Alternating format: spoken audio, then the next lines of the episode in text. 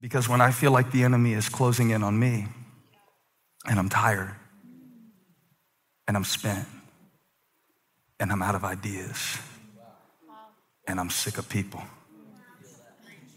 I want him to send me an angel. God did not send an angel to rescue David. He sent Abishai.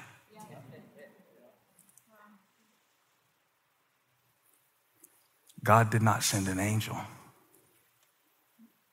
He sent a person. What David does when Abishai comes determines whether he lives or dies. Are you pushing your Abishai away? Because it's like, oh, I'm waiting on God. You know the old story. It's the man was dying and the Lord sent him a helicopter. And a, how's the story go, Danny? You heard it before? He's like, God, if you'll save me, he's dying, he's about to drown. And a helicopter flies by. He says, No, I'm waiting on God. The boat comes by, I'm waiting on God. Jet ski comes by. He says, I'm waiting on God. And he dies. And he gets to heaven. And they said, Lord, I waited on you. He said, I sent you a helicopter and a boat and a jet ski. I sent you, Abishai. But you know what you keep doing? You keep reverting back to when you had no help.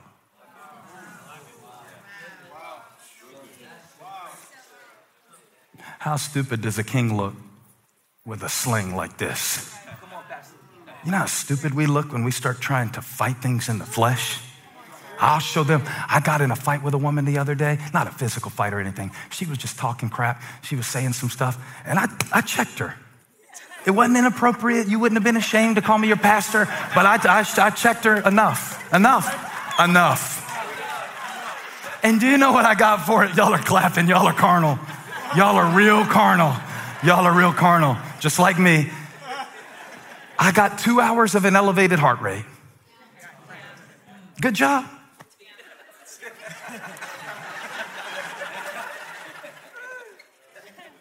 Didn't get a check, didn't get a royalty, didn't even get a belt.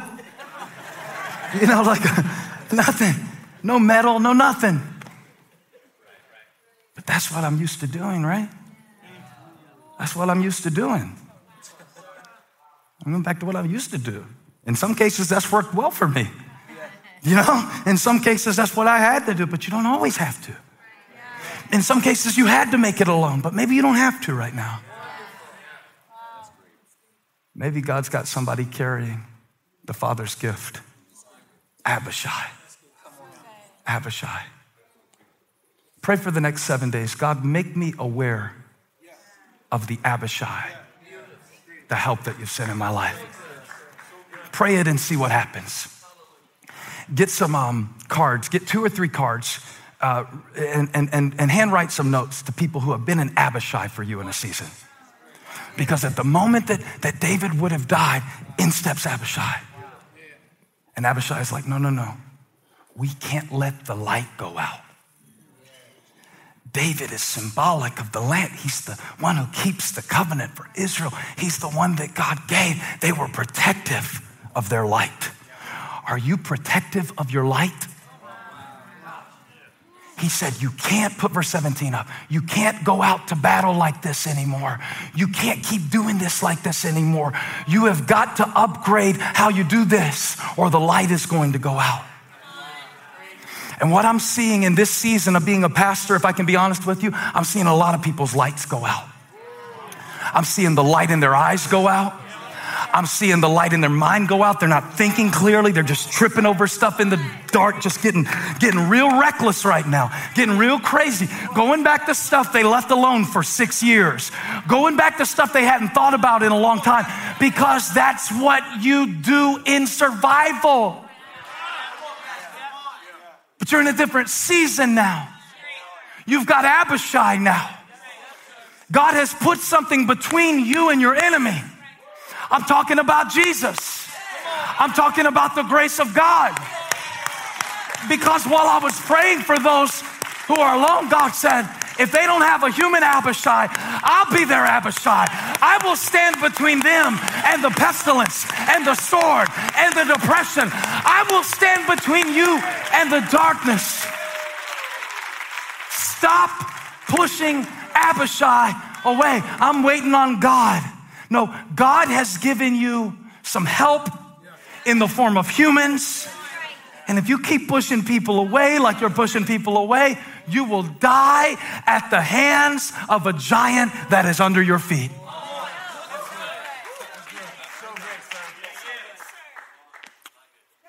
One more layer of this sermon I want to show you. Whew.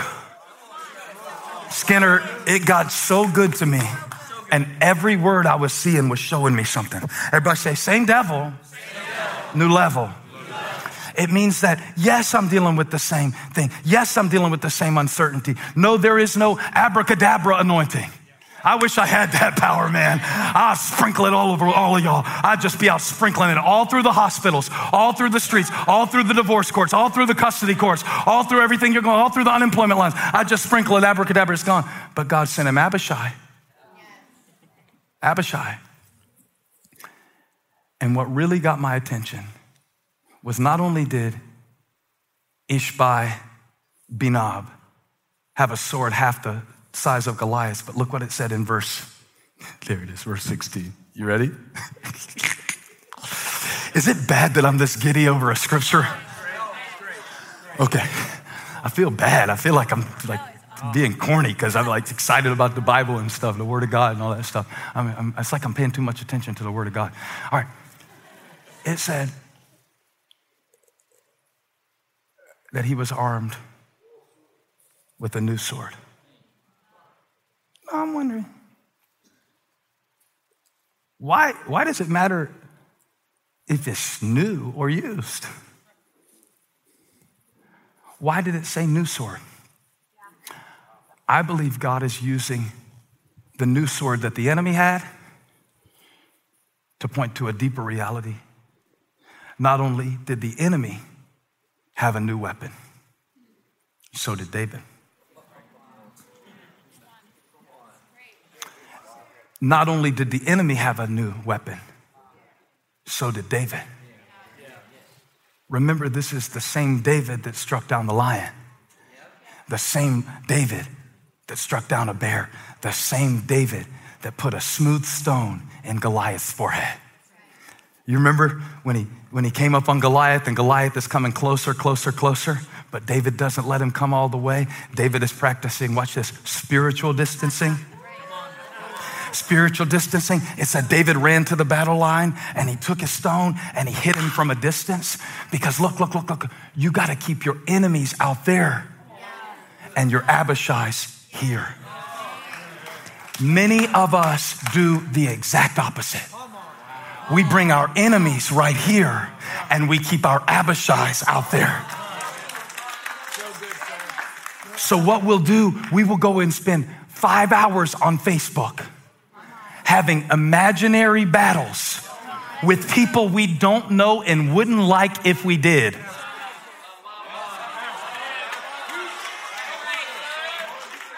Or somehow we think we owe the universe an account of how we spent our day and our money and our week. So I don't go on social much anymore. I, I was reminded why the other night. Uh, somebody in our family, we were having a Friday night dinner. We had a very, very busy, fruitful week last week. I can't wait to share what we created. It's amazing. One of my favorite things I've ever been a part of creating, and I can't wait to share it with you. But right after that, right, right after that, while I was trying to rest, uh, somebody in our family was like, "Oh, somebody's saying something bad about uh, the church on social." Da da da da da. And, and I noticed in that moment I had a decision to make. I had a decision to make in that moment. Um, do I want to be a part of a gang fight in a fish tank? Because if I choose to, y'all better listen to the man of God. This is wisdom for your life. If I choose to at that moment, I can go so deep into this. Who said what? And they said this and they said that. And then when I'm preaching to you today, I'm mad and you didn't even say anything but praise the Lord.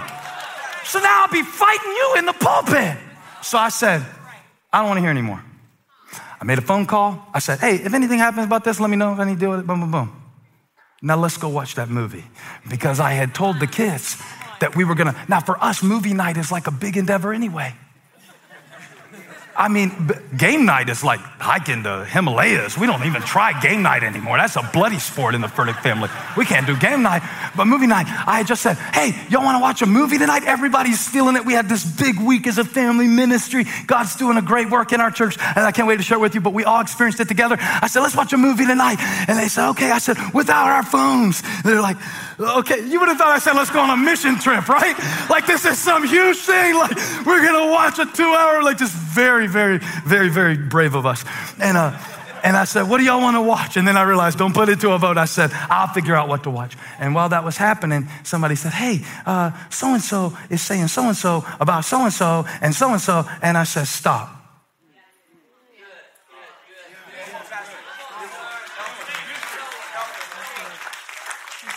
They don't get to come to my movie night. Huh? You get it? They don't get free space in the movie theater of my head. If they want a ticket, they gotta buy it. Uh-uh, uh-uh, no, right there, uh-uh. You don't come in the front door. So, so, what about you?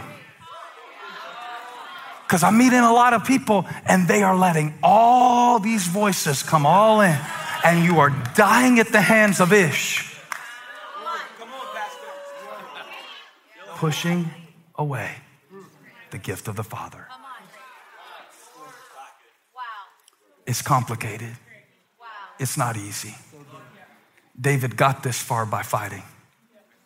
But to stay alive, these same freaking Philistines, these same habits, these same, this same 15, this again? Really? So God said, It's the same devil, but I want you to fight it at a new level. Because if you don't come up higher and see it from God's perspective and seek Him and be with Him and start your day different, end your day different, and make some adjustments, you'll be walking around with a slingshot when you're supposed to be wearing armor.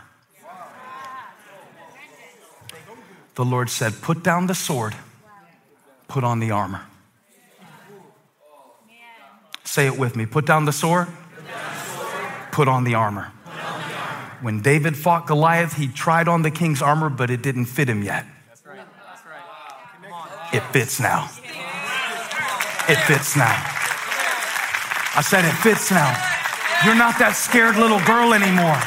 No, no, you're not that weak, little defeated, little anemic. I'll take every crumb. You, you are not that now. It fits now. Now step into this season with the confidence that you have the anointing for this assignment. Come on, let the weak say, I am strong. That fits me now. I got a little tired, but I'm strong. I got a little vulnerable, but I got the victory. I got it. I got it. I got it right now. I got it. I got it. Get back, devil. I got it, Abishai. I got it, anointing. I got the shield of faith. I've got the helmet of salvation. I got a new wardrobe. Yeah, I'm dressed different now. I don't have the rags of my filthy unrighteousness. I come into the presence of a God who has clothed me with a garment that is white, with a raiment that is righteous. I got it.